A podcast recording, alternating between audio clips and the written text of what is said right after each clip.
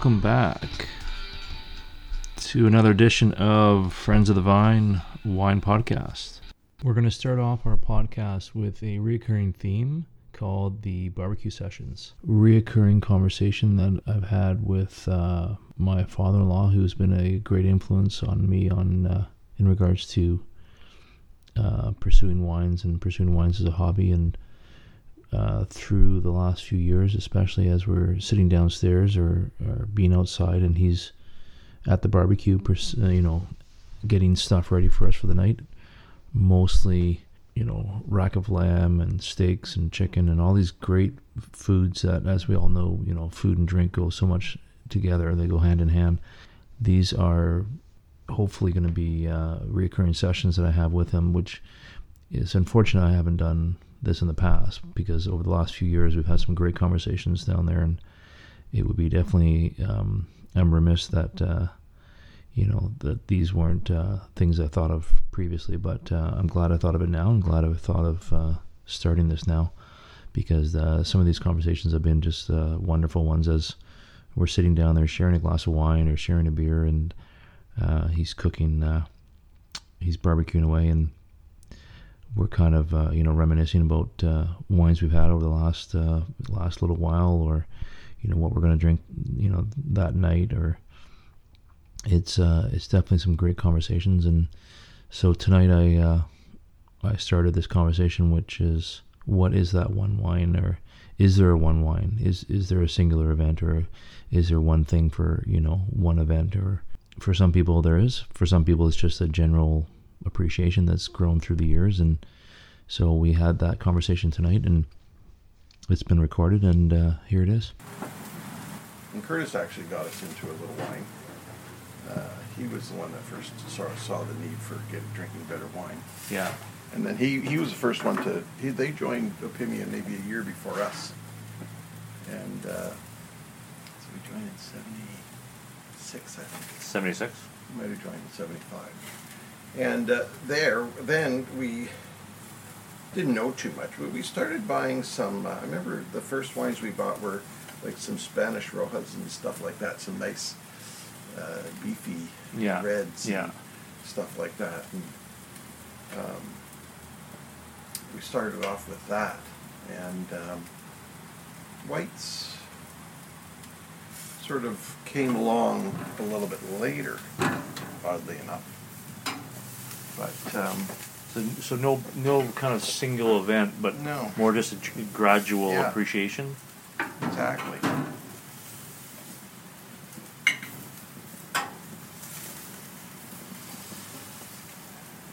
You know, for me, it was that one of those original um, one of those original parties was Rod Linnell and uh, having the table out here and having the black dog. Oh, really? Good. That for me was one of the you know we always joke about you know you cracking a, yeah. a couple of those bottles of the 2010. Yeah. But for me, that was. oh, this tastes nice. This yeah. tastes nice, and this is like. Mm-hmm. Beyond other wines, that one was one that I was like, "Holy cow! Like this is, yeah. you know, this is above and beyond." And uh, I think it was a, those kind of those original parties out here with the, you know, with the lights and the, mm-hmm. and the tables out here and stuff. That was kind of one of the original uh, epiphanies, I guess. Well, I remember, I mean, with rosés, um, they were so off the chart for decades because it was always baby duck or this or you know just really bad. Yeah. Rosés. And then when we were in Provence, and it was like, you look around at lunch and everybody has a rosé. Oh, well, we'll try a rosé. Delicate and fruity without being sweet. Yeah. And it's like, wow, they didn't make rosés like this yeah. when I was growing up. And uh, yeah, we all had that bad Andres kind yeah, of, exactly. you know, that was the our kind of initial. Exactly. Um, these lambs look awesome, by the way. Mm-hmm. This was going to go nice with that Syrah tonight. It will. That's what I was thinking.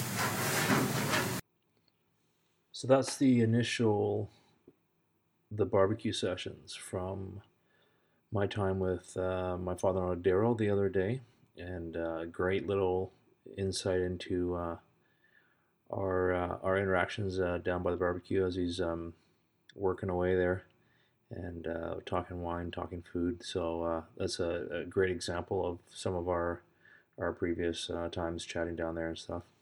Um, apologies for the extra noises, but that is actually uh, Daryl working away, turning over the uh, racks of lamb on the barbecue. So uh, I can't unfortunately filter that out, but it just adds to it. Adds to it because it's, it's exactly what's going on down there. Him, him flipping away on the, on those um, on that lamb and uh, us talking about Syrah and talking about the early days of, of him getting into wine and stuff. So it was great stuff. So another feature I wanted to try and do uh, every time we, we we have a podcast or I have a podcast is to kind of look at you know what's new uh, with wine critics and uh, if there's any new wine articles out there and or wine reviews or kind of the you know current events, current topics that are going on in uh, in the wine industry. And uh, there's one quite an int- uh, quite an interesting website which um, um, I follow quite a bit. It's called Wine Folly and uh, winefolly.com. And uh, the the main uh, person who runs it, Madeline, uh, she always has a very informative, very interesting uh, in, interesting um, articles and interesting news, and uh, there's always something you know something to be found on there uh, from from all ranges for beginners to you know like um, as an example. I uh, I reference her stuff quite a bit um, in our Facebook group, so a lot of those uh, pictures and uh, a lot of the stuff I put up is from is from that site. So the other day I put up a photo with uh, Syrah and uh, you know all the different uh, flavors that you're going to taste and all the different aromas um, that you're going to smell. And a lot of that a lot of those pictures and a lot of those great a lot of that great information is from uh, is from her site.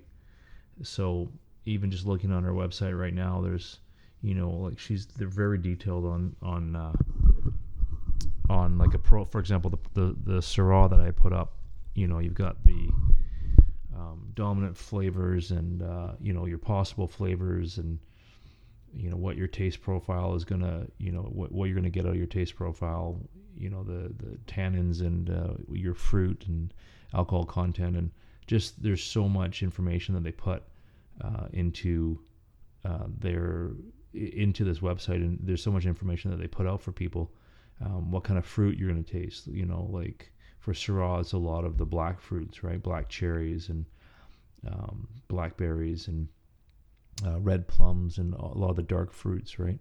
And uh, you know, and what uh, kind of like from the herbal, um, what uh, tastes and aromas are out there that you know from the herbal uh, from the herbal side, you know, sage and lavender and uh, you know black pepper and star anise and, and all these kind of all these these herbs that you're gonna you're gonna taste and stuff in your Syrah. So all a lot of these these photos and stuff I put up are from her site, and uh, I'm actually hoping to get an interview with her for later on in this podcast.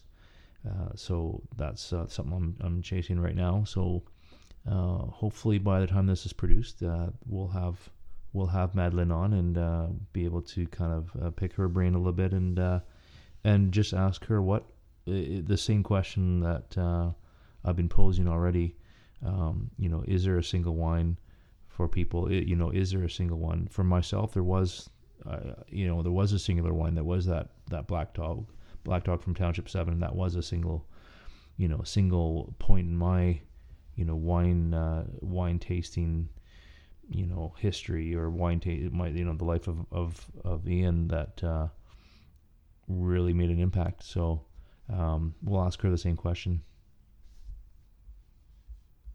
one of the other things that uh, is quite interesting is they kind of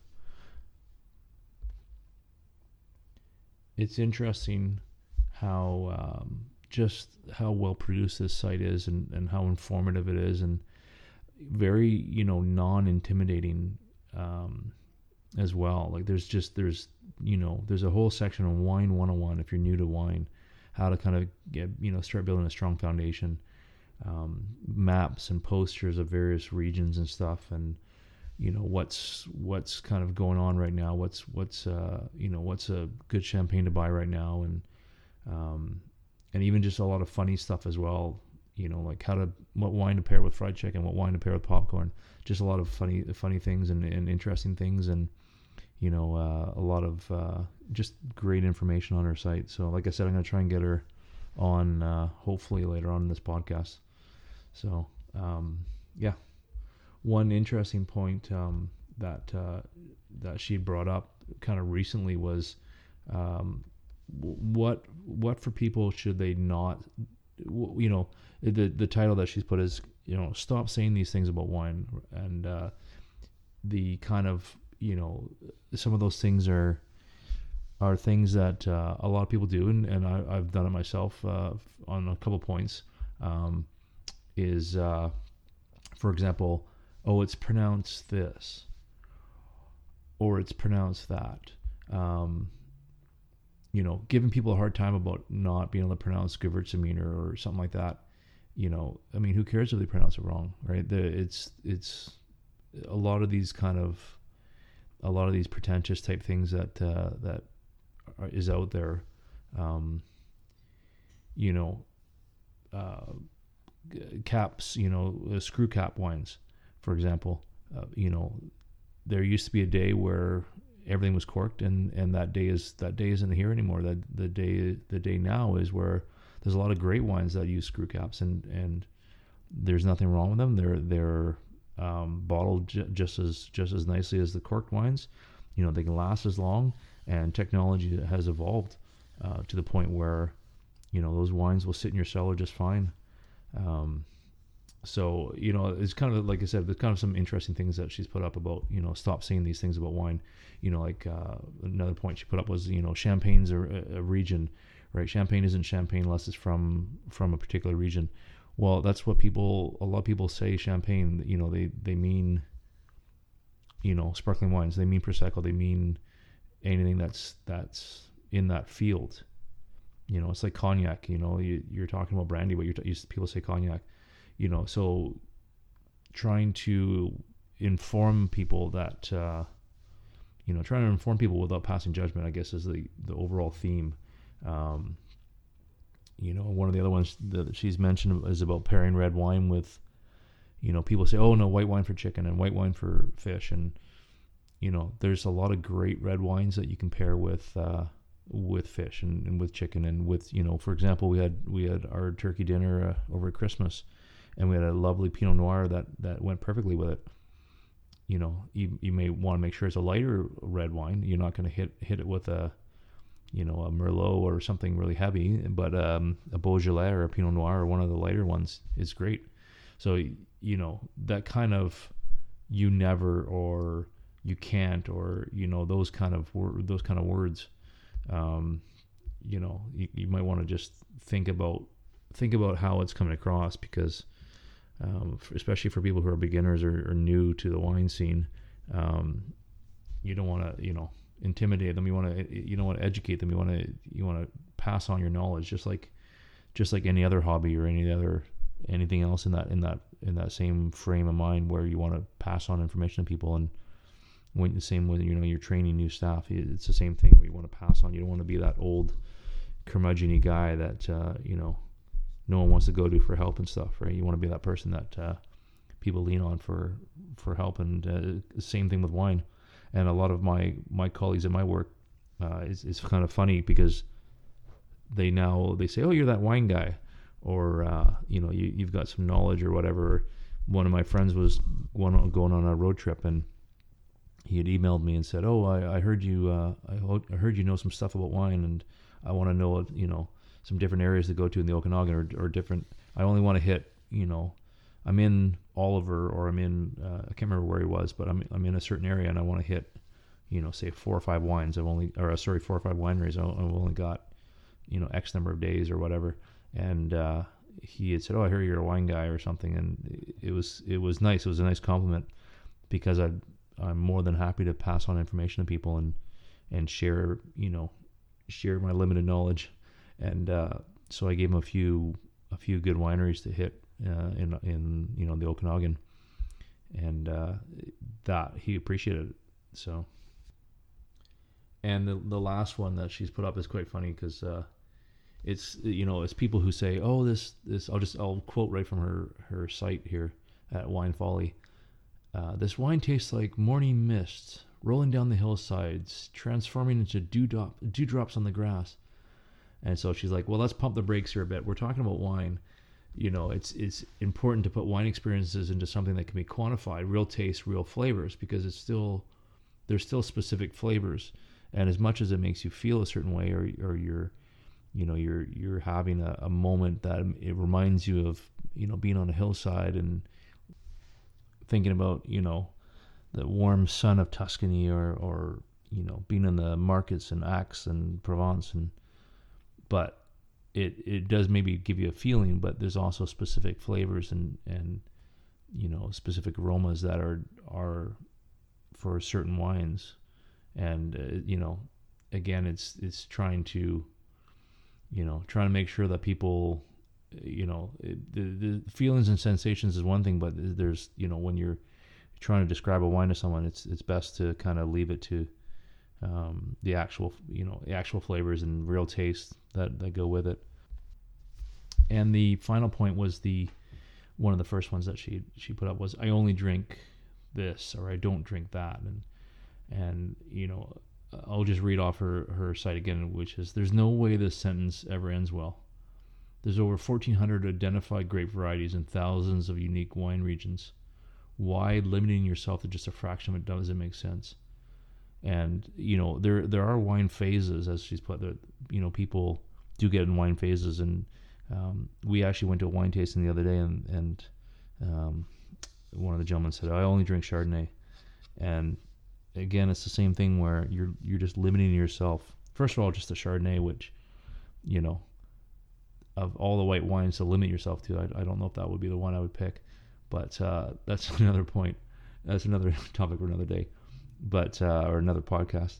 Um, and it's just the fact that you know if you go through wine phases, that's great. It's the same with with beers and alcohol and everything else. You go through a Scotch phase or a rum phase, or you know you go through a microbrew phase. You go through pale ales and you know, for myself, I'm back on loggers now after being going through pale ales, and I'm back to loggers. And it's the same with wines. It was Merlots and Malbecs, as everybody knows. I love my Malbec, but and now I'm back to Pinot Noirs and and Beaujolais. You know, like the lighter, you know, lighter wines with more more uh, rusticness and more leafiness and more aromas and um, that kind of like Pinots. Pinots where you're going to get that uh, leaves and and forest floor and that kind of all that kind of uh, greatness.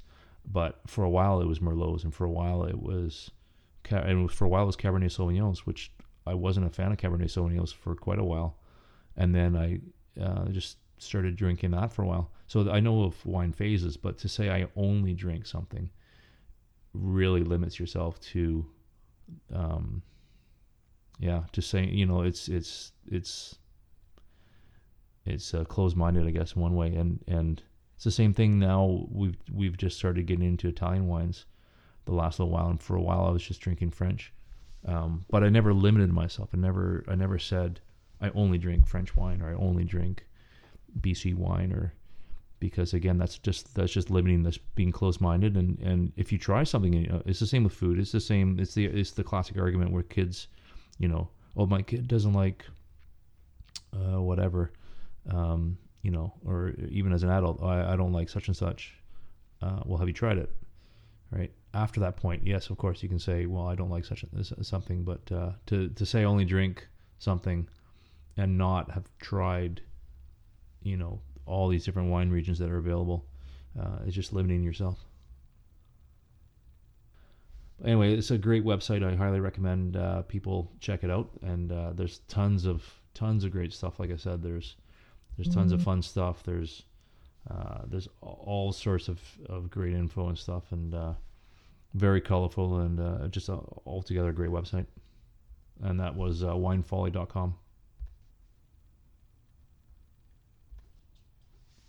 Before we uh, before we carry on with um, you know current articles and current events. Uh, one thing I wanted to mention is for any uh, any people who are, who are new who haven't really checked out the Facebook page in the past, there's tons of great stuff that's been that been you know has been shared in the last uh, I guess the last year or so, and uh, photos and, and articles and stuff. So I highly recommend going back and checking out the the Facebook page. So it's Friends of the Vine Facebook group, and uh, for example, just talking about um, the barbecue sessions with with Daryl.